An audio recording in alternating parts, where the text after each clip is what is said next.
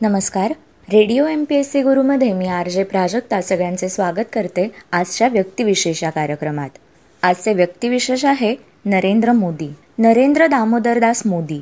भारतीय राजकारणातील तो चेहरा आहे ज्यांनी अवघ्या काही वर्षांमध्ये देशातील राजकारणाची अवघी परिभाषाच बदलून टाकली आहे. त्यांच्या राजकीय रणनीतीपुढे सारा विपक्ष धारातीर्थी पडतो. शिवाय जगापुढे ग्लोबल लीडर म्हणून स्वतःची प्रतिमा निर्माण करण्यात देखील ते यशस्वी झाले आहेत. आज जनता मोदींकडे एका नायकाच्या रूपात पाहते आहे. केवळ मोदीच असे राजकीय नेता आहे ज्यांना विदेशात देखील मोठ्या प्रमाणात सन्मान दिला जातो. वैश्विक स्तरावर नरेंद्र मोदींनी संबंध उत्तम रीतीने जोपासले आहेत आणि मैत्री देखील सांभाळली आहे. त्यामुळे संपूर्ण जग त्यांच्या कूटनीतीची प्रशंसा करताना थकत नाही. आज मोदीजींनी आकाशाला गवसणी घातली आहे. तरीसुद्धा त्यांचे पाय कायम जमिनीवर स्थिरावलेले असतात. समाजातील निम्न स्तरात राहणाऱ्या गरीब कुटुंबियांच्या आयुष्यात आनंद आणण्याकरता ते सतत प्रयत्नशील असतात. केंद्र सरकारच्या उज्ज्वला योजना बेटी बचाव बेटी पढाओ योजना सुकन्या समृद्धी योजना यासारख्या योजनांचा उद्देश ग्रामीण भागातील महिलांच्या व मुलींच्या जीवनाचा स्तर उंचावणे हाच आहे. मोदीजींचे प्रत्येक पाऊल राष्ट्रपिता महात्मा गांधीजींनी दाखवलेल्या मार्गावरून जात असते. एक उज्ज्वल भारत बनवणे हा त्यांचा ध्यास आहे. भारताच्या सगळ्यात शक्तिशाली आणि प्रभावशाली राजकीय नेते नरेंद्र दामोदरदास मोदी यांच्याबद्दल आज आपण जाणून घेणार आहोत. अत्यंत संघर्षपूर्ण आणि गरिबीतून गेलेले मोदी आज भारतातील सर्वात सशक्त आणि प्रभावशाली नेत्यांमध्ये गणल्या जातात. त्यांचा जन्म गुजरातमधील महसाना जिल्ह्यातील वडनगर या लहानशा गावी झाला. पूर्वी वडनगर बॉम्बे स्टेटमध्ये येत असे. त्यांच्या आईचे नाव हिराबेन. आणि वडिलांचे नाव दामोदरदास मूलचंद असे आहे. लहानपणी मोदींना नरिया म्हणून हाक मारल्या जाई. त्यांचे वडील चहा विकून आपल्या कुटुंबाचा उदरनिर्वाह चालवित असत. नरेंद्र मोदींनी देखील आपल्या परिस्थितीची जाणीव ठेवत आपल्या वडील आणि भावंडांसमवेत रेल्वे स्टेशनवर चहा विकून कुटुंबाला हातभार लावला. लहानपणी आलेल्या अनंत अडचणी आणि कठीण संघर्षापश्चात देखील मोदीजी कधीही निराश झाले नाहीत. एका महापुरुषाप्रमाणे आपल्या दृढ निश्चयाने कर्तव्य पथावर ते पुढे जातच राहिले. म्हणूनच त्यांची गणना आज जगातील सर्वात शक्तिशाली पुरुषांमध्ये करण्यात येते. व आज प्रधानमंत्री होऊन आपल्या सकारात्मक दृष्टिकोनाने ते भारताचे प्रतिनिधित्व करत आहेत. आर्थिक कमकुवत परिवारात जन्माला आलेले नरेंद्र मोदी आपल्या आईवडिलांचे तिसरे अपत्य. लहान वयातच त्यांचा विवाह जशोदाबेन यांच्यासमवेत करून देण्यात आला. त्यावेळी मोदींनी नुकतेच उच्च माध्यमिक शालेय जीवन पूर्ण केले होते. त्यामुळे त्यांनी आपल्या विवाहाला अस्वीकृती दर्शवली. पुढे काही वर्षांनी मोदींनी गृहत्याग केला व ज्ञानाच्या शोधात भारतातील विविध भागांची त्यांनी भ्रमंती केली. जशोदाबेन पूर्वी सरकारी शाळेत शिक्षिका म्हणून कार्यरत होत्या. आता त्या निवृत्त झाल्या. काही रिपोर्ट्सनुसार मोदींचा विवाह झाला होता परंतु दो दोघेही कधीही सोबत राहिले नव्हते. लहानपणापासून नरेंद्र मोदी अत्यंत कुशाग्र बुद्धीचे आणि प्रतिभावान व्यक्ती होते. लहानपणापासून त्यांना लिहिण्याची वाचण्याची खूप आवड. सुरुवातीपासून स्वामी विवेकानंदांना ते आपला आदर्श मानत आले आहेत. त्यांनी दाखवलेल्या मार्गावर चालत आले आहेत. अगदी लहानशा वयापासूनच त्यांच्या देशभक्ती ओतप्रोत भरलेली होती. म्हणून आर्मी शाळेत शिक्षण घेऊन त्यांना इंडियन आर्मीत प्रवेश घेण्याची तीव्र इच्छा होती आणि त्याकरता त्यांनी भरपूर प्रयत्न देखील केले होते. परंतु आर्थिक परिस्थिती त्यांच्या स्वप्नांच्या आड आली आणि आर्मी स्कूलमध्ये शिक्षण घेण्याचे त्यांचे स्वप्न अपूर्णच राहिले. गुजरातमधील वडनगरला आपले प्राथमिक शिक्षण त्यांनी पूर्ण केले. त्यांच्या वक्तृत्व कलेचे कौतुक सुरुवातीपासूनच केले जाते. आपल्या वक्तृत्वाने प्रत्येकाचे लक्ष आपल्याकडे आकर्षित करण्यात ते वाकबगार आहेत. दिल्ली विद्यापीठातून मोदींनी राज्यशास्त्रात बी एची पदवी मिळवली. त्यानंतर एकोणीसशे ऐंशी साली अहमदाबाद येथून गुजरात विश्वविद्यालयातून राज्यशास्त्रात एम एचे शिक्षण पूर्ण केले. अगदी सुरुवातीपासूनच नरेंद्र मोदींमध्ये राष्ट्रप्रेमाची आणि देशभक्तीची भावना रुजलेली होती. आणि म्हणून महाविद्यालयीन शिक्षण पूर्ण केल्यानंतर प्रचारक म्हणून हिंदी राष्ट्रवादी राजकीय संघासमवेत अर्थात राष्ट्रीय स्वयंसेवक संघाशी ते जोडल्या गेले. पुढे प्रधानमंत्री नरेंद्र मोदींनी देशातील वेगवेगळ्या प्रांतांमध्ये संघांची महत्त्वपूर्ण जबाबदारी सांभाळली. एकोणीसशे पंच्याहत्तर ते सत्त्याहत्तरमध्ये जेव्हा माजी प्रधानमंत्री इंदिरा गांधींनी देशभरात आणीबाणी लागू केली होती त्या दरम्यान आर एस एसवर देखील निर्बंध लावण्यात आले. त्यावेळी नरेंद्र मोदींना अटक होण्यापासून वाचवण्यासाठी वेश बदलून यात्रा करावी लागली होती. मोदींनी त्यावेळी देशात आणीबाणी लागू करण्याच्या निर्णयाचा प्रखर विरोध देखील केला होता. त्यानंतर मोदींना स्वयंसेवक संघातर्फे भारतीय जनता पक्षात सहभागी होण्यासाठी देखील पाठवण्यात आले. एकोणीसशे सत्त्याऐंशीमध्ये भारतीय जनता पक्षात सहभागी झाल्यानंतर पक्षाचा जनाधार मजबूत करण्याकरता नरेंद्र मोदींनी महत्त्वपूर्ण भूमिका बजावली. याशिवाय भाजपला आपल्या कौशल्यपूर्ण रणनीतीने यशाच्या नवीन उंचीवर पोहोचवले आणि नंतर भाजपतर्फे निवडणूक लढवून स्वतः देशाच्या पंतप्रधानपदी विराजमान झाले. भारतीय जनता पक्षात सहभागी झाल्यानंतर पहिल्यांदा मोदींनी अहमदाबाद येथे झालेल्या महानगर पालिकेच्या निवडणुकीत भाजपच्या अभियानाला तीव्र करण्याकरता सक्रिय सहभाग घेतला. यात भारतीय जनता पक्षाचा विजय झाला. या दरम्यान मोदींनी आपल्या कुशील रणनीतीच्या आधारावर लहान सरकारी उद्योगांच्या खाजगीकरणाला प्रोत्साहन दिले. पुढे एकोणीसशे चौऱ्याऐंशी साली पक्षाला मोदींच्या कौशल्याचा अंदाज आल्याने त्यांना गुजरात ब्रँडच्या आयोजक सचिव पदावर नियुक्त केले गेले. एकोणीसशे नव्वदमध्ये मोदींनी भाजपचे दिग्गज नेते अडवाणी यांच्या अयोध्या रथयात्रेच्या संचलनात आपल्या राजकीय कौशल्याचा वापर करून सक्रिय सहभाग नोंदवला आणि संयुक्त सरकार बनवले. तेथूनच पक्षाचे लक्ष त्यांनी स्वतःकडे आकर्षित केले. या दरम्यान भारतीय जनता पक्षाला मोदींच्या अद्भुत कार्यक्षमतेची जाणीव झाली होती. त्यानंतर एकोणीसशे एक्क्याण्णव व ब्याण्णव साली जेव्हा भाजपचे वरिष्ठ नेते मुरली मनोहर जोशी यांची एकता यात्रा निघाली त्या सुमारास पक्षाला बळकटी प्रदान करण्यात नरेंद्र मोदींनी महत्त्वपूर्ण योगदान दिले. पुढे मोदींचे महत्त्व पक्षात दिवसेंदिवस वाढत गेले. एकोणीसशे पंच्याण्णवमध्ये गुजरात येथे झालेल्या विधानसभा निवडणुकीत भाजपच्या एकशे एकवीस जागा निवडून आल्याने सत्ता त्यांच्या हाती आली. या दरम्यान शंकरलाल वाघेला आणि मोदींमध्ये मतभेद झाल्यामुळे शंकरलाल वाघेलांनी पक्षाचा राजीनामा दिला. नंतर गुजरातच्या केशुभाई पटेल यांना गुजरातचे मुख्यमंत्री बनवण्यात आले आणि नरेंद्र मोदींना हिमाचल प्रदेश आणि हरियाणा पार्टीची धुरा सांभाळण्याकरिता राष्ट्रीय सचिव पदाची जबाबदारी सोपवण्यात आली. नव्याने मिळालेल्या या जबाबदारीला पूर्णतः प्रामाणिकपणे आणि कर्तव्यनिष्ठेने पार पाडण्यासाठी त्यांनी आपला मोर्चा दिल्लीकडे वळवला व तेथे कुशल रणनीतीने व कार्यक्षमतेने प्रत्येकालाच प्रभावित केले. पुढे एकोणीसशे अठ्ठ्याण्णवला मोदींना भाजप पक्षाचा महासचिव नियुक्त केल्या गेले.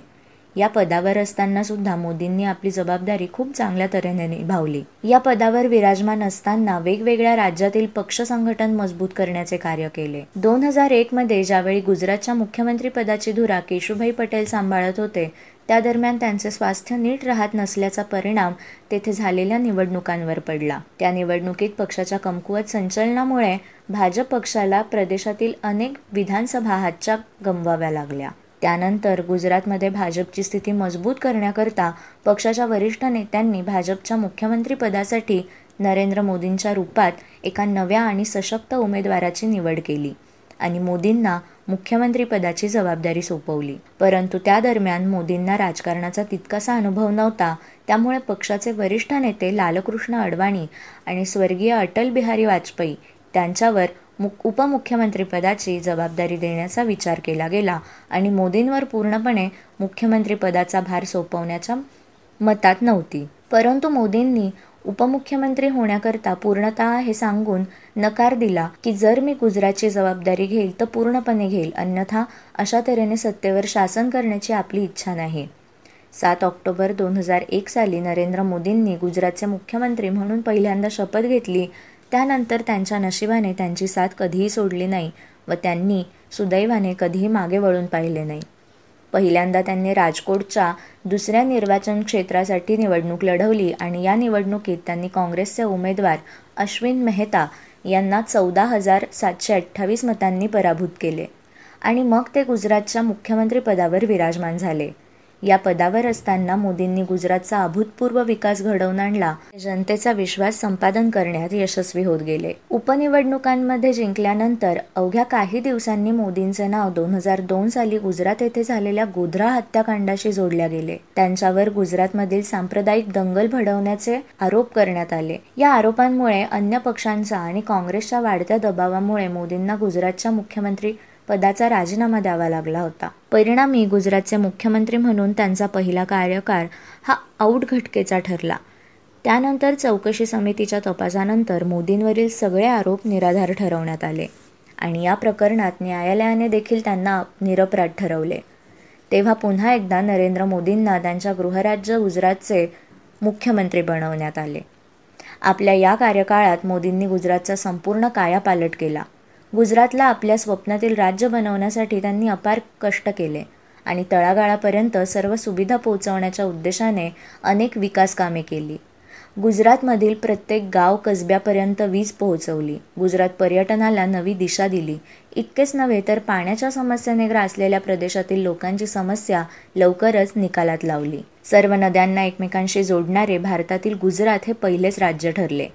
मोदींनी या दरम्यान गुजरातमध्ये टेक्नॉलॉजी आणि आर्थिक पार्क्स यांची देखील न निर्मिती केली.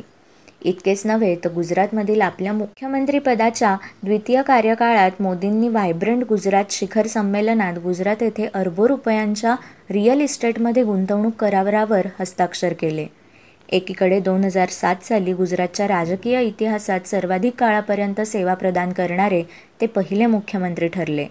गुजरातकरता नरेंद्र मोदींनी केलेल्या विकास कामांमुळे ते जनतेच्या नजरेत भरले होते आणि त्यांचे सर्वात आवडते मुख्यमंत्री म्हणून लोकप्रियही झाले होते. दोन हजार सात साली गुजरातमध्ये झालेल्या विधानसभा निवडणुकीत नरेंद्र मोदींनी पुन्हा एकदा विजयश्री प्राप्त केली आणि सलग तिसऱ्यांदा ते गुजरातचे मुख्यमंत्री झाले. आपल्या मुख्यमंत्रीपदाच्या तिसऱ्या कार्यकाळात प्रदेशाच्या आर्थिक विकासावर आणि खासगीकरणावर त्यांनी विशेष भर दिला. या दरम्यान गुजरात राज्यातील कृषी क्षेत्रातील स्थितीत देखील अभूतपूर्व सुधारणा झाली. इतकेच नव्हे तर गुजरातमध्ये महाद्वीपातील सर्वात मोठ्या सोलर सिस्टीमची निर्मिती करण्यात देखील गुजरात यशस्वी ठरला.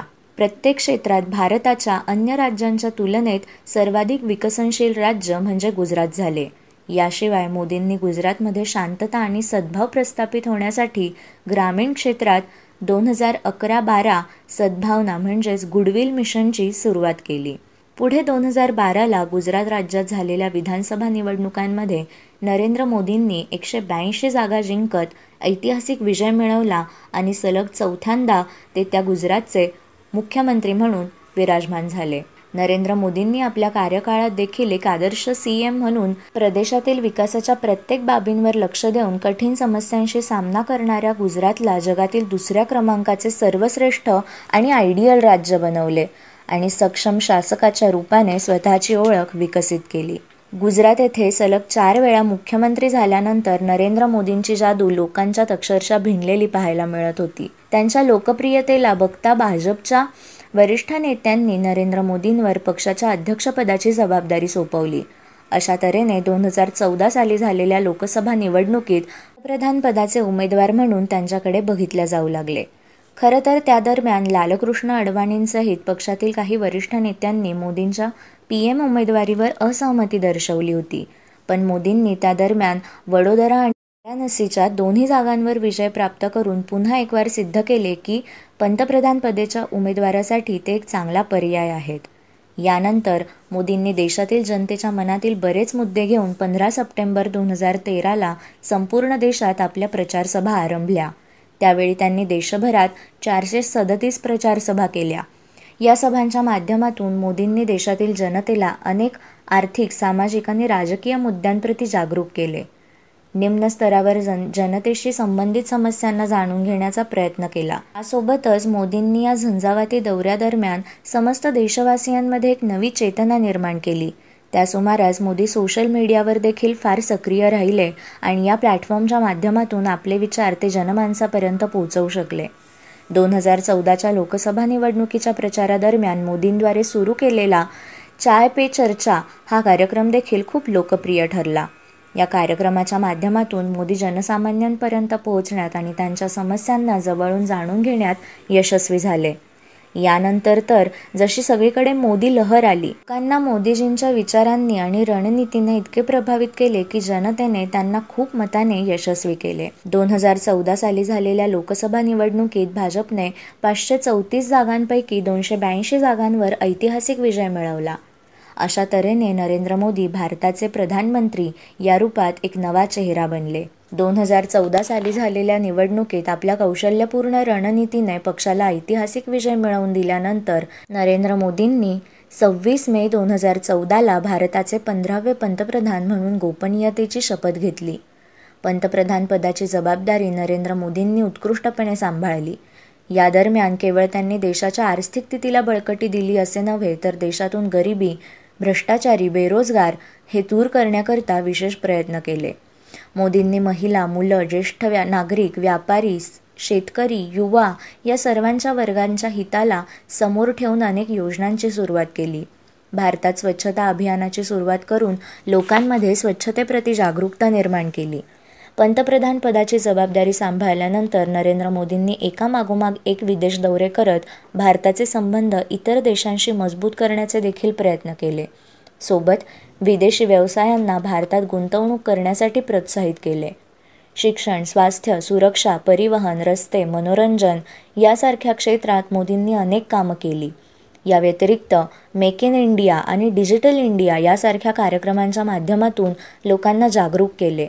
आपल्या सकारात्मक विचारांनी आणि आपल्या विकसनशील कार्याने त्यांनी जनतेच्या मनात आवडता पंतप्रधान म्हणून आपली छाप सोडली. याचा परिणाम त्यांच्या दोन हजार एकोणीसच्या निवडणुकांमध्ये मिळाला. एक सक्षम आणि सशक्त पंतप्रधान म्हणून आपली छाप सोडणाऱ्या नरेंद्र मोदींनी दोन हजार एकोणीसमध्ये झालेल्या लोकसभा निवडणुकीत पुन्हा एकदा पंतप्रधानपदाच्या उमेदवारीसोबत निवडणूक लढवली आणि यावेळी त्यांची जादू कमाल करून गेली. पाचशे बेचाळीस जागांपैकी तीनशे त्रेपन्न जागांवर विजयश्री मिळवून त्यांनी सत्तर वर्षे जुन्या काँग्रेस पार्टीला धारातीर्थी पाडले आणि आपल्या रणनीतीने दोन हजार एकोणीसच्या निवडणुकीत इतिहास रचला. अशा तऱ्हेने भारताला नरेंद्र मोदींच्या रूपात प्रधानमंत्री नव्हे तर एक प्रधान सेवक मिळाला. या दमदार विदेश नीतीला धरून मोदींनी धडाकेबाज विदेश दौरे करून विश्वस्तरावर भारताची एक वेगळी ओळख निर्माण केली. आणि त्यामुळे आज आपला भारत विश्वसमूहासोबत पावलावर पाऊल ठेवत वाटचाल करतोय. हा परिणाम पूर्णतः मोदींच्या रणनीतीचा आणि कूटनीतीचाच म्हणावा लागेल. या देशांच्या नजरेत एकेकाळी आपला भारत सलायचा तेच देश आज भारताशी मैत्री करण्याकरता धडपडत आहेत. नरेंद्र मोदींनी ब्रिक्स सार्क संयुक्त राष्ट्र आणि जी ट्वेंटी शिखर संमेलनात भाग घेऊन त्या त्या ठिकाणी भारताला मजबूत राष्ट्राच्या रूपात सर्वांसमोर ठेवले. त्यामुळे मोदीजींच्या विचारांचे दूरदृष्टीचे फार कौतुक झाले. दुसरीकडे मोदींना जपान यात्रेनंतर भारत जपान संबंधांना एक नवा आयाम मिळाला. याशिवाय नरेंद्र मोदी मंगोलियाची यात्रा करणारे देशाचे पहिले प्रधानमंत्री ठरले. सोबत पी एम मोदींच्या चीन आणि दक्षिण कोरियाच्या यात्रासुद्धा भारतात गुंतवणूक आणण्याच्या दृष्टीने यशस्वी ठरल्या. मोदींनी पाचशे आणि हजार यांच्या जुन्या नोटा बंद करून त्या जागी दोन हजार आणि पाचशेच्या नव्या नोटा चलनात आणल्या. पंतप्रधान नरेंद्र मोदींनी देशात लावण्यात येणाऱ्या सर्व वेगवेगळ्या टॅक्सला एकत्र करून जीएसटी टॅक्स लागू केला. पंतप्रधान नरेंद्र मोदींनी दोन हजार सोळा साली झालेल्या उरी हल्ल्यानंतर सर्जिकल स्ट्राईक करण्याचा ऐतिहासिक निर्णय घेऊन पाकिस्तानला चोख प्रत्युत्तर दिले. फेब्रुवारी दोन हजार एकोणीसमध्ये पुलवामा हल्ल्यात अनेक भारतीय सैनिक शहीद झाल्यामुळे पंतप्रधान नरेंद्र मोदींनी पाकिस्तानला धडा शिकवण्यासाठी देशातील सर्व सुरक्षा बलांना कोणतीही कारवाई करण्याची मोकळीक देण्याची घोषणा केली. त्यानंतर वायुसेनेद्वारे एअर स्ट्राईक करण्यात आली. भारताचे लोहपुरुष सरदार वल्लभभाई पटेल यांच्या स्मारकाच्या रूपाने स्टॅच्यू ऑफ युनिटीची निर्मिती केली गेली. गुजरात राज्यातील अहमदाबादपासून दोनशे किलोमीटर अंतरावर नर्मदेच्या सरदार सरोवर या धरणानजीक हे स्मारक उभारण्यात आले आहे. याची आधारशिला प्रधानमंत्री नरेंद्र मोदींनी ठेवली होती. स्टॅच्यू ऑफ युनिटी हे अन्य स्मारकांप्रमाणे केवळ मूक स्मारक नाही तर सामाजिक आर्थिक विकासाला योग्य कनेक्टिव्हिटी देण्यासोबतच स्वास्थ्य आणि शिक्षणाच्या मूळ स्वरूपावर कार्य करेल शिवाय कृषी विकासाकरिता अनुसंधान केंद्र देखील विकसित करेल अशी भावना त्यावेळी मोदींनी व्यक्त केली होती. योगाला प्राथमिकता देण्यासाठी आणि त्यांच्याप्रती लोकांमध्ये जागरूकता निर्माण करण्याच्या उद्देशाने मोदीजींनी प्रत्येक वर्षी एकवीस जून हा आंतरराष्ट्रीय योग दिवस एकवीस जून दोन हजार पंधरापासून सुरू केला. नवी दिल्ली येथे सशस्त्र बलाला सन्मानित करण्याकरता राष्ट्रीय युद्ध स्मारकाची निर्मिती करण्यात आली.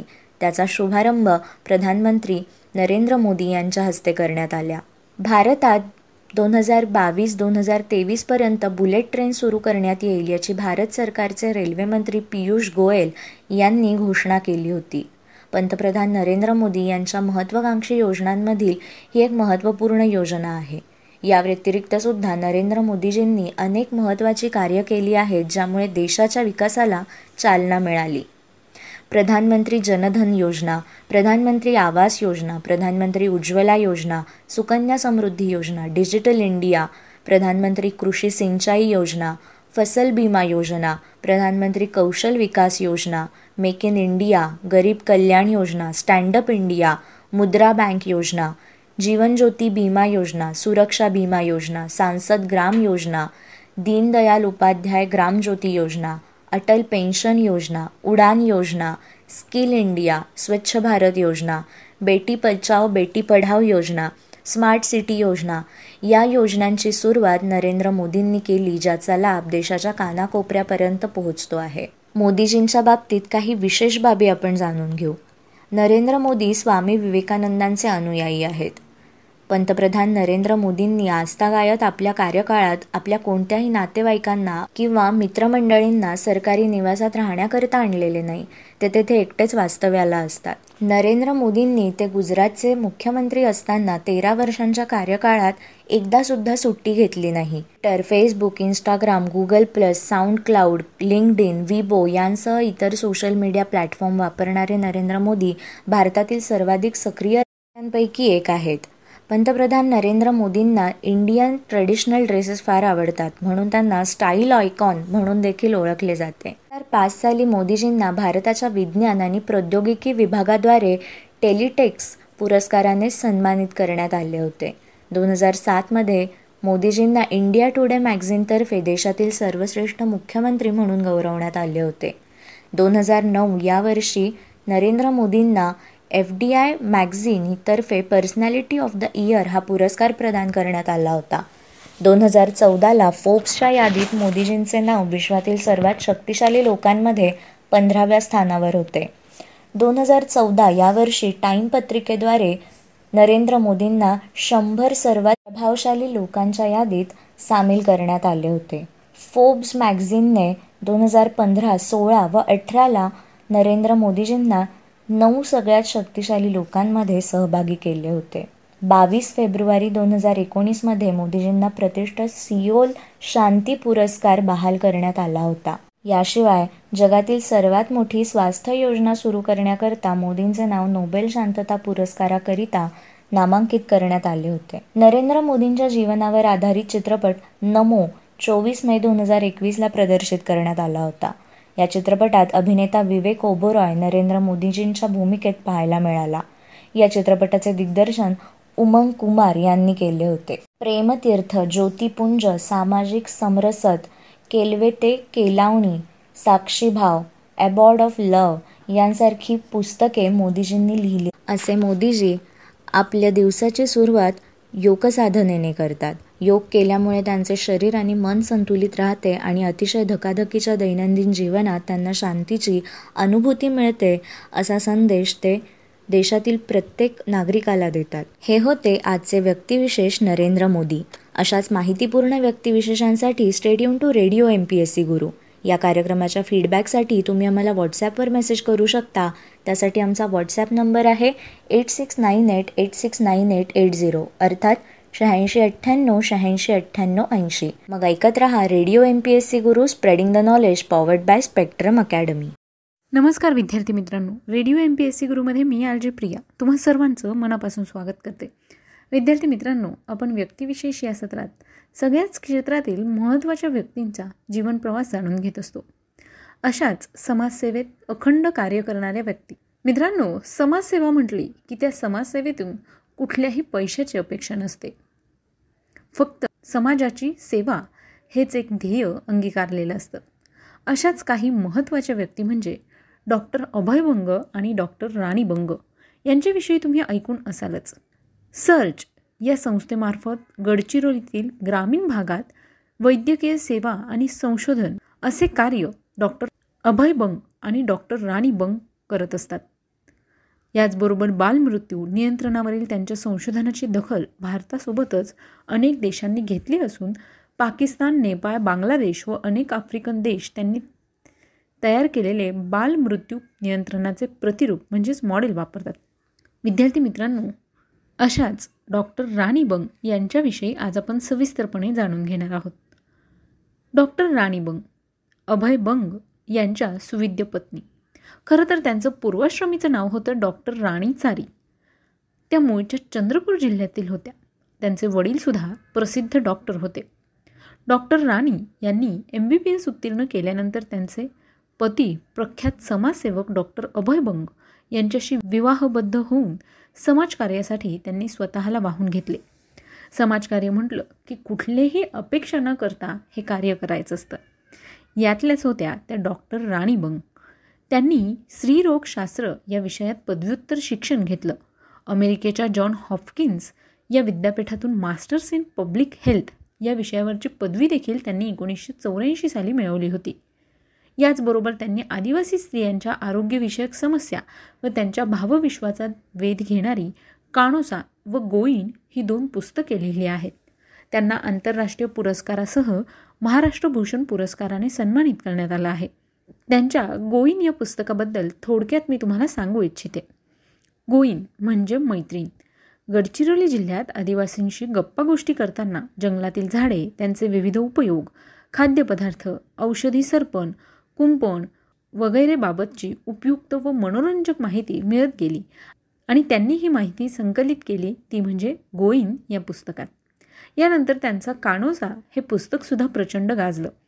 भारतीय समाजात स्त्री पुरुष संबंध म्हणजे जीवन प्रजनन या अतिशय नाजूक संवेदनक्षम व गुप्त गोष्टी मांडण्यात येतात. परंतु डॉक्टर राणी बंग यांनी केलेल्या या अध्ययनामध्ये गडचिरोली जिल्ह्यातील दोन खेड्यांमधील स्त्रिया त्यांच्या व्यक्तिगत जीवनातील अनेक खाजगी गुप्त गोष्टी अगदी मोकळेपणाने त्यांच्याजवळ बोललेल्या आहेत आणि याचविषयी त्यांनी कानोसा या पुस्तकात लिहिलं आहे. विद्यार्थी मित्रांनो डॉक्टर अभय बंग आणि राणी बंग यांचं कार्य खरं तर खूप मोठं आहे. गडचिरोली जिल्ह्यात दारूबंदी चळवळ झाली होती. त्यातलाच एक भाग होत्या त्या म्हणजे डॉक्टर राणी बंग. अभय बंग यांच्या बरोबरीने त्या या चळवळीत सहभागी झाल्या होत्या.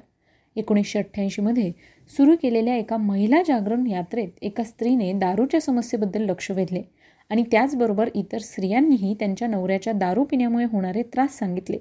आणि या समस्येवर काय करता येईल यावर दोघा जोडप्यांनी विचार करून एकशे चार गावांमध्ये एक अभ्यास केला.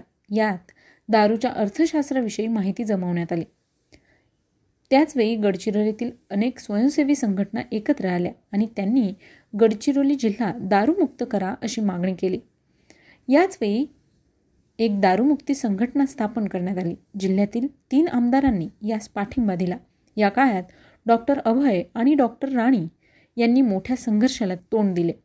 अभय आणि राणी बंग यांचे मुडदे पाडू अशी भाषा एका चौकातील सभेत दारू दुकानाच्या मालकांनी केली होती. यावेळी हिरामन वरखेडे सुखदेव उईके यांसारखे आदिवासी नेते अभय बंग यांच्या पाठीमागे उभे राहिले. आज गडचिरोली जिल्ह्यात दारूबंदी आहे. मित्रांनो ही सगळी चळवळ राबवण्यामागे या जोडप्याचा हात होता. यानंतर स्त्रियांच्या आरोग्यांच्या प्रश्नांवर देखील त्यांनी मोठ्या प्रमाणात संशोधन केलं. अमीरझा आणि वसा या दोन गावात केलेल्या संशोधनानुसार स्त्रियांमधले गायनेकोलॉजिकल आजारांचे प्रमाण फार मोठ्या प्रमाणात आहे हे सिद्ध झाले आणि यावरील एक पेपर लँडसेटमध्ये छापून आला. यातील आकडेवारीवरून हे सिद्ध झाले की ब्याण्णव टक्के स्त्रियांना कुठल्या ना कुठल्या प्रकारचा आजार होता. या पेपरमुळे मदर अँड चाइल्ड हेल्थ अशी घोषणा बदलून वुमन अँड चाइल्ड हेल्थ अशी घोषणा झाली आणि जागतिक आरोग्य संघटनेने महिला आरोग्य वर्षाची आखणी केली. विद्यार्थी मित्रांनो सिकल सेल ॲनिमिया नावाचा एक प्रकार आहे. यामध्ये एकोणीसशे अठ्ठ्याऐंशी साली सर्च नावाची बिगर सरकारी संघटना अठ्ठावन्न गावातील अठ्ठेचाळीस हजार लोकसंख्येसाठी स्थापन केली व आदिवासींना यातून वैद्यकीय सेवा पुरवण्याचं काम सुरू झालं होतं. आदिवासींना आरोग्यसेवा देण्याकरता त्यांनी अशिक्षित स्त्रियांनाच आरोग्यसेवेचे किमान प्रशिक्षण दिले. दाई आणि आरोग्यदूत यांच्यामार्फत स्त्रियांना उपचार देण्याचा प्रकल्प सर्चमध्ये सुरुवातीपासून राबवण्यात येत होता. डॉक्टर अभय बंग आणि राणी बंग यांचे ग्रामीण सेवा आणि संशोधनाचे कार्य या society for education action and research in community health म्हणजे सर्च या नावाच्या संस्थेमार्फत करतात. सर्चने जगाला निमोनिया हे बालमृत्यूचे सर्वात मोठे कारण आहे हे दाखवून दिलं. मित्रांनो सामाजिक क्षेत्रात डॉक्टर अभय बंग आणि राणी बंग यांचं कार्य हे खूप मोलाचं आहे. आणि म्हणूनच त्यांना आजवर अनेक पुरस्कारांनी सन्मानित करण्यात आलं. यामध्ये त्यांना टिळक महाराष्ट्र विद्यापीठाकडून डिलीट ही सन्माननीय पदवी दिली गेली. तर दोन हजार तीन सालचा महाराष्ट्र सरकारचा महाराष्ट्र भूषण पुरस्कार देखील देण्यात आला. दोन हजार अठरा सालचा पद्मश्री पुरस्कार देखील डॉक्टर राणी बंग आणि अभय बंग यांना देण्यात आला होता. तेव्हा मित्रांनो डॉक्टर राणी बंग यांना एकोणीसशे ऐंशी नव्वदच्या स्त्री आरोग्य नीतीच्या जागतिक पातळीवरील त्या प्रवक्त्या देखील होत्या आणि जागतिक आरोग्य संघटनेच्या वर्ल्ड हेल्थ असेंब्लीला संबोधित करण्यासाठी त्यांना आमंत्रित करण्यात आलं होतं. राष्ट्रीय जनसंख्या आयोगासमोर व अनेक आंतरराष्ट्रीय राष्ट्रीय संघटनांवर त्या सदस्य आहेत. अशा डॉक्टर राणी बंग यांचा आज जन्मदिन आहे. त्याच निमित्ताने त्यांना radio M P S C गुरुकडून खूप साऱ्या शुभेच्छा.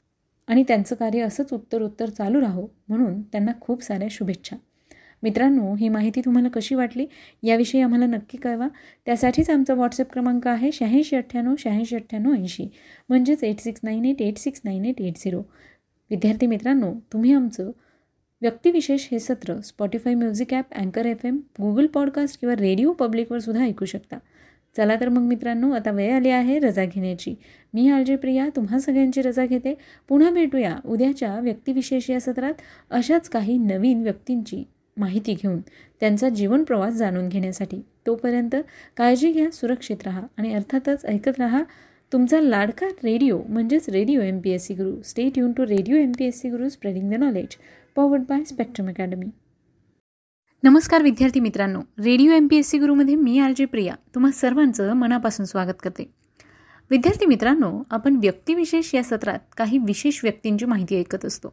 साहित्य कला क्रीडा विज्ञान तंत्रज्ञान अशा सगळ्याच क्षेत्रात ज्या व्यक्तींनी उल्लेखनीय अशी कामगिरी केली आहे त्या व्यक्तींची माहिती आपण जाणून घेणार जाणून घेत असतो. मग मित्रांनो असाच एक महत्त्वाचा विषय म्हणजे चित्रकला. बऱ्याचदा आपण स्वतः चित्रकलेच्या तासाला चित्र काढत बसायचो. तेवढाच काय तो आपला चित्रकलेचा संबंध. पण मित्रांनो तेव्हा काही नावं आपण ऐकली होती की ह्या चित्रकाराचं चित्र हे इतक्या करोडो रुपयांमध्ये विकलं गेलं. तेव्हा एक साधा विचार तरी आपल्याला येत होता का की चित्रकला या क्षेत्रात करिअर होऊ शकतं आणि इतक्या करोडो रुपयांना एक चित्र विकलं जाऊ शकतं? मित्रांनो आज आपण चित्रकला पेंटिंग याच क्षेत्रातील एका महत्त्वाच्या व्यक्तीविषयी जाणून घेणार आहोत. आणि या व्यक्तीचं नाव आहे मकबूल फिदा हुसेन. मित्रांनो यांचीसुद्धा चित्र लाखो करोडो रुपयात विकली गेली. छायाचित्रण चित्रपट निर्मिती काव्य अशा अनेक क्षेत्रात आपला वैशिष्ट्यपूर्ण ठसा उमटवणारे अष्टपैलू व्यक्तिमत्व म्हणून देखील एम एफ हुसेन यांना ओळखलं जातं. एम एफ हुसेन म्हणजेच मकबूल फिदा हुसेन. पण सर्वांना ते एम एफ हुसेन या नावानेच सर्वपरिचित. मित्रांनो एम एफ हुसेन म्हटलं की आपल्याला माधुरी दीक्षितची चित्र डोळ्यासमोर येतात. माधुरी दीक्षितची बरीचशी चित्रं त्यांनी काढली आहेत. त्यांचंच एक गाजलेलं चित्र म्हणजे धावत्या घोड्यांचं चित्र. हे चित्रसुद्धा आकर्षणाचा विषय आहे. मित्रांनो आज आपण त्यांच्याविषयी सविस्तरपणे जाणून घेऊया आजच्या या व्यक्तिविशेष सत्रात. त्यांचा जन्म पंढरपूर महाराष्ट्र या ठिकाणी सतरा सप्टेंबर एकोणीसशे पंधरा रोजी सुलेमानी बोहरा जमातीत त्यांचा जन्म झाला. हुसेन आणि जुनाईब हे त्यांचे आईवडील. ते लहान असतानाच त्यांच्या आईचं निधन झालं. काही कालावधीनंतर त्यांच्या वडिलांनी दुसरं लग्न केलं व हे कुटुंब इंदूरमध्ये स्थायिक झालं. हुसेन यांना वडिलांनी इस्लाम धर्माची शिकवण घेण्यासाठी आपल्या सासऱ्यांकडे सिद्धपूर गुजरात या ठिकाणी पाठवले. त्यानंतर त्यांचं शालेय शिक्षण इंदूर येथे झालं. पुढे व्ही. डी. देवयालीकर यांच्या कलाशाळेत हुसेन यांनी काही काळ कला शिक्षण घेतलं. ते इंदूरमध्ये असताना अभिजात शैलीतील चित्रे रंगवायला त्यांनी सुरुवात केली होती. इंदूरमधील होळकर प्रदर्शनात त्यांच्या चित्राला सुवर्णपदकं मिळाली होती. एकोणीसशे चौतीसमध्ये हुसेन मुंबईत आले. सर जे जे स्कूल ऑफ आर्ट्समध्ये द्वितीय वर्षाची परीक्षा उत्तीर्ण झाल्यानंतर त्यांनी शिक्षण सोडलं आणि मुंबईत ते चित्रपटांची भव्य भित्तीपत्रके म्हणजेच पोस्टर्स रंगवू लागले. या दरम्यानच त्यांची विख्यात ज्येष्ठ चित्रकार ना श्री बेंद्रे यांच्याशी ओळख झाली. त्यांचे मार्गदर्शन हुसेन यांना लाभले. मोठमोठ्या आकारातील चित्रे रंगवायचा सराव त्यांना झाला. तथापि त्यात अर्थप्राप्ती अधिक होत नसल्यामुळे त्यांनी लाकडी खेळणी तयार करण्याची नोकरी स्वीकारली. खेळण्याचे अभिकल्प स्वतः तयार करण्याच्या या सवयीची पुढे त्यांच्या चित्रशैलीस खूप मदत झाली. हुसेन मुंबईत वास्तव्यात असताना त्यांचा फाजिला यांच्याशी अकरा मार्च एकोणीसशे एक्केचाळीस रोजी विवाह झाला. त्यांना सहा अपत्य होती. विख्यात चित्रकार शमशाद हुसेन हे त्यांच्यापैकीच एक. हुसेन यांची चित्र एकोणीसशे चाळीसच्या सुमारास लोकांसमोर येऊ लागले. बॉम्बे आर्ट सोसायटीच्या वार्षिक चित्र प्रदर्शनात त्यांचं सुनहरा संसार हे चित्र एकोणीसशे सत्तेचाळीस साली झळकलं होतं. तर त्याच सुमारास कुंभार हे चित्र देखील प्रदर्शित झालं. ग्रामीण जीवनाच्या पार्श्वभूमीवरील त्यांची ही चित्रे विशेष गाजली. याच साली फ्रान्सिस न्यूटन सोझा या क्रांतिकारक विचारसरणीच्या चित्रकारासोबत स्थापन केलेल्या प्रोग्रेसिव्ह आर्टिस्ट ग्रुप या प्रागतिक चित्रकार संघात ते सामील झाले. या गटाच्या सर्व कलावंतांचा कलेकडे बघण्याचा दृष्टिकोन आधुनिक होता. रंगांकडे आणि आकारांकडे पाहण्याची त्यांची पाश्चात्य धाटणी व पाश्चात्य तंत्र हे त्यांच्या चित्रांचं वैशिष्ट्य होतं.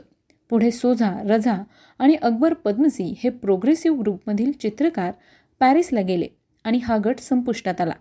पण हुसेन यांची कलासाधना मात्र चालूच राहिली. त्यांच्या चित्रांचं पहिलं स्वतंत्र चित्रप्रदर्शन एकोणीसशे पन्नासमध्ये झुरिक येथे भरले होते. एकोणीसशे बावन्नमध्ये त्यांना चीनला जाण्याची संधी मिळाली. तेथील प्रसिद्ध चित्रकार ची पे हुंग यांची घोड्यांची चित्र पाहून त्यांना प्रेरणा मिळाली. व त्यांनी घोड्यांची चित्रमालिकाच बनवली. हुसेन यांचा जीवनाभिमुख विषयांकडे ओढा असल्यामुळे मानवी आकृतीतून ते अभिव्यक्त होत राहिले. अमूर्त अभिव्यक्तिवादी म्हणजेच ॲबस्ट्रॅक्ट एक्सप्रेशनिझम पाश्चात्य शैलीतून भारतीय परंपरेला अनुसरणारे विषय त्यांनी चितारले. होळी बाळाराम स्ट्रीट मराठी स्त्रिया टोपलीतील मूल बाहुलीचे लग्न रेड न्यूड इत्यादी त्यांच्या चित्रांना विशेष कीर्ती लाभली. Lord and lady received by his highness Maharaja Holkar या चित्रात इंदूरचा संदर्भ आहे. त्यांनी आत्तापर्यंत पन्नास हजारांहून अधिक चित्रकृती घडवल्या असून त्यात spider and the lamp images of the British Raj Mother Teresa portrait of and umbrella Ghashiram Kotwal हे विजय तेंडुलकरांच्या नाटकावर आधारित आधी गाजलेल्या चित्रकृतींचा समावेश होता. रामायण महाभारत आणि हाज यात्रा हज यात्रा या त्यांच्या चित्रमालिका जगभर गाजल्या. त्यापैकी रामायण व महाभारत या मालिका त्यांनी राम मनोहर लोहियांच्या सूचनेवरून चितारल्या होत्या. गडद रंग व मुक्त तथा दमदार रेषा ही हुसेन यांच्या चित्रकारीची वैशिष्ट्य असून ॲक्रेलिकसारख्या माध्यमाचा प्रभावी वापर त्यांनी केला. सेरिग्राफ व सुलेखन यांचाही उत्कृष्ट वापर त्यांनी केला. त्यांच्या चित्रकृती प्रतिमांकित असतात तसेच त्यात प्रतिकात्मकताही असते. जलरंगात त्यांचा हातखंडा होता. त्यांच्या चित्रात चित्र रंगवण्यात आणि त्यांच्या जगण्यात एक तीव्र पॅशन दिसून येतं. व्यक्तिचित्रे भित्तिचित्रे चित्रजवनिका म्हणजेच स्ट्रॅपेस्टी यांसारखे चित्रप्रकारही त्यांनी सारख्याच सामर्थ्याने हाताळले. मद्रास येथील कालसंग्रहालयात जाऊन हुसेन यांनी चोलशिल्पे व खजुराहो शिल्पे यांची दोनशे रेखाटने एकोणीसशे चोपन्न साली केली. तत्कालीन प्रधानमंत्री जवाहरलाल नेहरू यांनी त्यांना व्यक्तिचित्रासाठी बैठक म्हणजे सिटिंगसुद्धा दिली होती. एकोणीसशे सत्त्याऐंशीमध्ये त्यांनी विख्यात भारतीय भौतिकी विज्ञ सर चंद्रशेखर व्यंकटरामन यांना आदरांजली म्हणून द रामन इफेक्ट यावर चित्रमालिका केली. हुसेन यांचे वेगळ्या प्रकारचे काम म्हणून त्याची दखल घेतली गेली. जपानच्या वतीने नेव्हर अगेन या हिरोशिमा नागासाकी शहरांच्या विध्वंसाच्या स्मृत्यर्थ भरवण्यात आलेल्या प्रदर्शनाच्या प्रवेशद्वारावरील सुमारे दहा मीटर कॅनव्हास हुसेन यांनी रंगवला होता. भारताच्या राष्ट्रपतींच्या हस्ते तत्कालीन अमेरिकेचे राष्ट्राध्यक्ष बिल क्लिंटन यांना भेटी दाखल देण्यात आलेलं महात्मा गांधींचं चित्र देखील हुसेन यांनी चितारलं होतं. हुसेन यांनी एकोणीसशे एकाहत्तरमध्ये साऊ पाऊलू येथे भरलेल्या द्वैवार्षिक चित्रप्रदर्शनात महाभारतावरील चित्रमालिका मांडली होती. महान स्पॅनिश चित्रकार पाब्लो पिकासो यांनाही या ठिकाणी निमंत्रण होतं. पुढे एकोणीसशे ब्याण्णवमध्ये मुंबईतील जहांगीर आर्ट गॅलरीमध्ये हुसेन यांनी भरवलेल्या श्वेतांबरी प्रदर्शनाने कला जगतात चांगलीच खळबळ उडवून दिली. चित्रपटसृष्टीशीही हुसेन यांचा निकटचा संबंध होता. फिल्म्स डिव्हिजनकरिता त्यांनी through the eyes of a painter एकोणीसशे सदुसष्टमध्ये हा लघुपट निर्माण केला होता. त्यासाठी त्यांना बर्लिन येथील आंतरराष्ट्रीय चित्रपट महोत्सवात गोल्डन बेअर हे सर्वोच्च पारितोषिक मिळाले. त्यांनी काही इंग्रजी कविताही केल्या आहेत. सुफी काव्याचे वाचन करून त्यांनी त्यावर चित्रमालिका तयार केली होती. गजगामिनी दोन हजारमध्ये व Meenaxi a tale of three cities या हिंदी चित्रपटांची निर्मिती व दिग्दर्शन देखील त्यांनी केलं. हुसेन यांच्या चित्रांसंबंधी अनेक पुस्तके प्रकाशित झाली. त्यापैकी अयाज एस. पीरभॉय यांचे पेंटिंग्स ऑफ हुसेन हे एक उल्लेखनीय पुस्तक. टाटा स्टील इंडस्ट्रीजचे त्यांच्यासंबंधी तब्बल पाच किलोग्रॅम वजनाचे एक पुस्तक प्रकाशित केले. एकोणीसशे त्र्याऐंशीमध्ये पंडोल आर्ट गॅलरीने स्टोरी ऑफ अ ब्रश हे पुस्तक हुसेन यांच्यावर प्रकाशित केले असून त्यात त्यांची कहाणी त्यांच्याच हस्ताक्षरात छापण्यात आले आहे. त्यांच्या चित्रांचं आणखी एक दुर्मिळ पुस्तक म्हणजे ट्रँगल्स. हुसेन यांच्यासह ब्रिटिश लेखक डेव्हिड वार्क आणि ज्योत सिंग या तिघांचं हे संयुक्त पुस्तक. मात्र त्याच्या केवळ पाचशेच प्रती छापल्या गेल्या होत्या. हुसेन यांना चित्रकलेतील त्यांच्या योगदानाबद्दल अनेक मानसन्मान लाभले.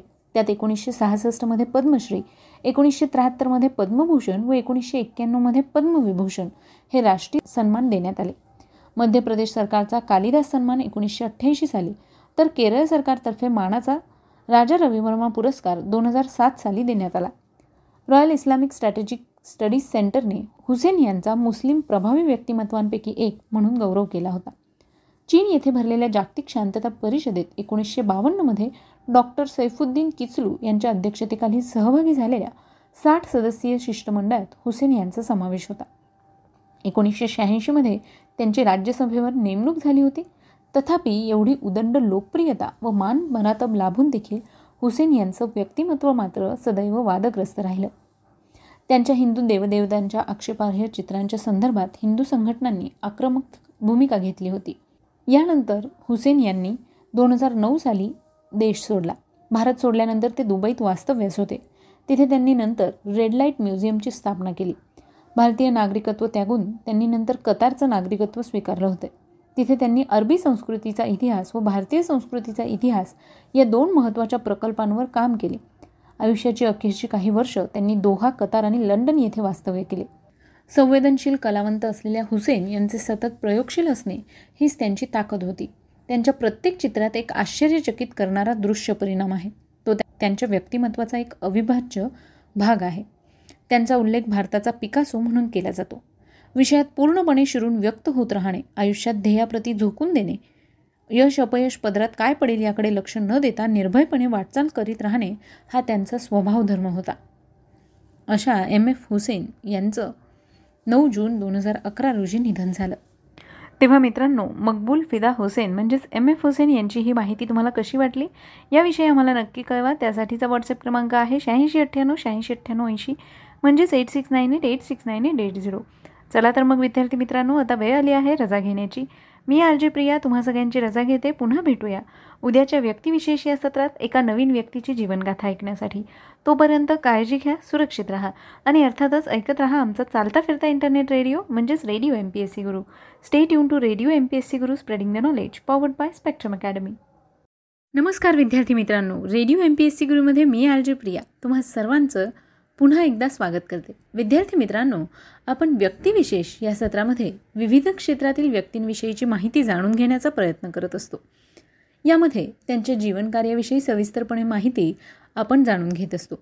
मग विद्यार्थी मित्रांनो आपण साहित्य कला क्रीडा विज्ञान तंत्रज्ञान या सगळ्याच क्षेत्रात ज्या व्यक्तींनी महत्त्वाची आणि मोलाची कामगिरी केली आहे त्यांच्याविषयीची सविस्तर माहिती जाणून घेण्याचा प्रयत्न या सत्राअंतर्गत करत असतो.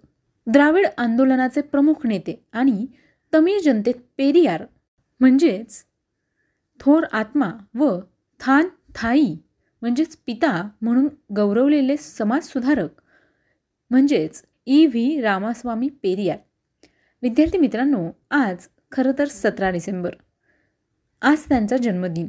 त्याच निमित्ताने आज आपण त्यांच्याविषयी सविस्तरपणे जाणून घेणार आहोत आपल्या व्यक्तिविशेष या सत्रात. ई व्ही रामास्वामी पेरियार यांचं संपूर्ण नाव एरोड व्यंकटप्पा रामास्वामी नायकर. तमिळनाडूतील एरोड येथे कन्नडा नायकर जमातीतील संपन्न कर्मठ हिंदू कुटुंबात त्यांचा जन्म सतरा सप्टेंबर अठराशे एकोणऐंशी रोजी झाला. त्यांचे वडील व्यंकटप्पा हे व्यापारी होते. तर आईचं नाव चिन्ना थायाम्मल उर्फ मुथुम्मल असं होतं. कृष्णस्वामी इव्ही हे त्यांचे वडील बंधू आणि कणम्मल व पुण्णथाई या त्यांच्या लहान बहिणी होत्या. शालेय शिक्षण फक्त तीनच वर्ष त्यांनी केलं. एकोणीसाव्या वर्षी त्यांचा विवाह झाला. त्यांनी वडिलांच्या व्यवसायामध्ये मदत करण्यास सुरुवात केली. लहानपणापासूनच ते परंपरावादी अंधश्रद्धा व धर्मग्रंथातून सांगितलेल्या विचारांवर नेहमीच प्रश्न उठवत असत. गरीब आणि अस्पृश्य यांची परिस्थिती पाहून त्यांचे मन क्षुब्ध झाले. व त्यांनी धर्मग्रंथांचा चिकित्सापूर्ण अभ्यास केला. त्यामुळेच त्यांची हिंदू धर्मावरील श्रद्धा डळमळली आणि त्यांनी सामाजिक समानतेचा व अस्पृश्योद्धाराचा प्रसार सुरू केला. एकोणीसशे पाचपासून पेरियार यांनी सामाजिक कार्यास सुरुवात केली.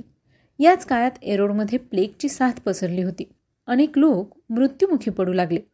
त्यामुळे अनेक श्रीमंत व्यापाऱ्यांनी एरोडमधून स्थलांतर केलं. पण पेरियार यांनी रोग्यांची सेवा सुश्रूषा केली व मृतांवर स्वतः अंत्यसंस्कार केले. एकोणीसशे अठ्ठ्याण्णवमध्ये ते एरोड नगरपालिकेचे अध्यक्ष झाले. भारतीय स्वातंत्र्य चळवळीतील थोर नेते चक्रवर्ती राजगोपालचारी यांच्या सल्ल्याने त्यांनी काँग्रेसमध्ये प्रवेश देखील केला. एकोणीसशे वीसमध्ये महात्मा गांधी यांनी पुकारलेल्या असहकार आंदोलनात त्यांनी सक्रिय भाग घेतला. या आंदोलनाचा एक भाग म्हणून त्यांनी स्वतःहून विविध संस्थात असलेल्या अध्यक्ष उपाध्यक्ष सचिव या पदांचा राजीनामा दिला. या असहकार आंदोलनात त्यांना तुरुंगवास भोगावा लागला. अस्पृश्यांवरील निर्बंध दूर करण्यासाठी त्रावणकोरमध्ये झालेल्या वेक्कोम सत्याग्रहात त्यांनी भाग घेतला होता. काँग्रेसमधील वरिष्ठ वर्णीयांच्या धोरणाबद्दल मनात असंतोष निर्माण होऊन त्यांनी पक्षत्याग केला. तमिळ व उपेक्षित समाजाला ब्राह्मणी वर्चस्वादाच्या विरोधात संघटित केले. पददलित समाजाच्या हक्कांचे संरक्षण करण्यासाठी त्यांनी एकोणीसशे पंचवीस साली स्वाभिमान आंदोलन सुरू केलं. आंतरजातीय विवाह व विधवा पुनर्विवाहाचा पुरस्कार केला. तसंच देवदासी प्रथा बंद करण्यासाठीच्या विधेयकास पूर्ण पाठिंबा दिला. एकोणीसशे एकतीसमध्ये त्यांनी रशिया जर्मनी इंग्लंड फ्रान्स व स्पेन देशांचा दौरा केला. एकोणीसशे तेहतीसमध्ये त्यांनी लोकांना ब्रिटिश सत्तेविरुद्ध बंड करण्याचे आवाहन केले. आणि त्यामुळे पुन्हा त्यांना बंदिवास भोगावा लागला. पहिल्या काँग्रेस मंत्रिमंडळाच्या काळात एकोणीसशे सदोतीसमध्ये त्यांनी प्रथम हिंदी भाषेविरोधी आंदोलन सुरू केलं होतं. त्यासाठीही त्यांना तुरुंगवास भोगावा लागला.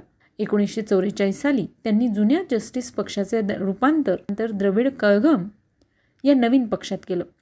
सार्वभौम व वर्णभेदरहित द्रविड नाडूची स्थापना हे त्यांच्या द्रविड कळघम या पक्षाचं ध्येय होतं. पुढे पेरियार यांनी पहिली पत्नी वारल्यानंतर मणी अम्माई या आपल्या अठ्ठावीस वर्षांच्या स्वीय सहाय्यकेसोबत लग्न केलं. यांच्या निषेधार्थ अण्णा दौरे यांच्या नेतृत्वाखाली काही अनुयायांनी त्यांचा पक्ष सोडून द्रविड मुनेत्र कळघम हा नवा पक्ष स्थापन केला. निवडणुका लढवण्यासाठीच मुख्यतः नवा पक्ष अस्तित्वात आला होता. पक्षात फूट पडली तरी पेरियार यांचा तमिळ जनतेवरील वैयक्तिक प्रभाव कमी झाला नव्हता. एकोणीसशे एकाहत्तर साली त्यांनी अंधश्रद्धा निर्मूलन संमेलन भरवून धर्म जात व भाषा यांच्या आधारावर होणारा सर्व प्रकारचा पक्षपात दूर करण्याचे सरकारला आवाहन केले. तसंच हिंदी भाषेला विरोध केला. एकोणीसशे चौतीसपासून त्यांनी सामाजिक क्रांतीला वाहून घेतले होते. हिंदू धर्म हे ब्राह्मणांच्या वर्चस्वाचे व मक्तेदारीचे एक साधन आहे. मनुस्मृती हे अमानुष आहे आणि पुराणे म्हणजे परिकथा आहेत अशी त्यांची मतं होती. वर्णव्यवस्था बालविवाह सक्तीचं वैधव्य यांविरुद्ध ते सतत प्रचार करीत.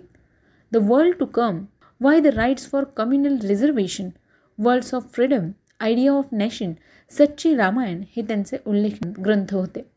एकोणीसशे पंचवीसमध्ये कुटी यरसू एकोणीसशे अठ्ठावीसमध्ये रिव्होल्ट आणि एकोणीसशे चौतीसमध्ये पकुत्तरबी विदुथालई या नियतकालिकांचे संपादन देखील त्यांनी केले होते.